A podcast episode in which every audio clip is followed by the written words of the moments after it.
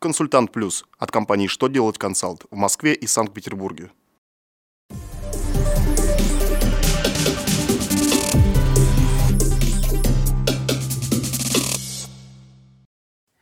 Добрый день! Для вас работает служба информации телеканала «Что делать ТВ». В студии Александр Трифонов и в этом выпуске вы узнаете.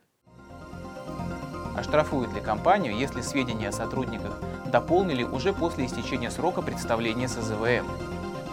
Обязан ли заказчик оплачивать работу в полной мере, если вместо обоснованного отказа направил претензию? Облагается ли взносами и НДФЛ возмещение сотруднику затрат на питание?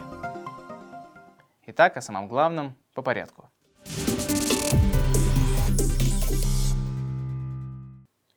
Если информацию о сотрудниках дополнили после истечения срока представления отчетности, штрафовать компанию не должны.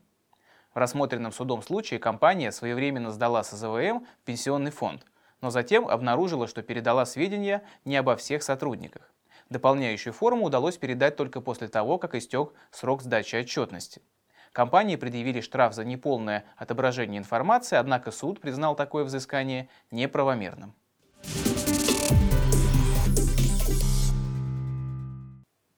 Суд решил, что вместо мотивированного отказа нельзя использовать претензию. Заказчик решил, что часть работ выполнили некачественно и отказался от полной их оплаты. При этом подрядчику он направил претензию в качестве мотивированного отказа от приемки.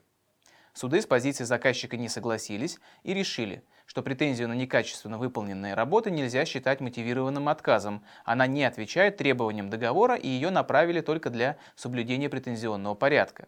Так как не было мотивированного отказа, работы считаются принятыми и их нужно оплатить.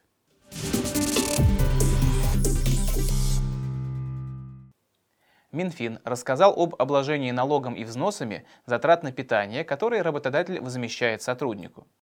Взносами не облагаются компенсационные выплаты, предусмотренные в законодательстве федеральном, субъектов или местном. Если же возмещение затрат на питание предусмотрено коллективным договором, то освобождение от взносов неправомерно.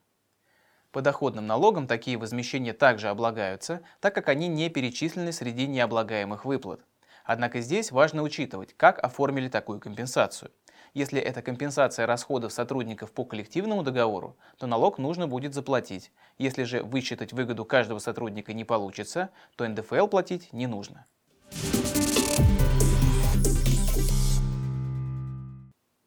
А на этом у меня вся информация. Я благодарю вас за внимание и до новых встреч.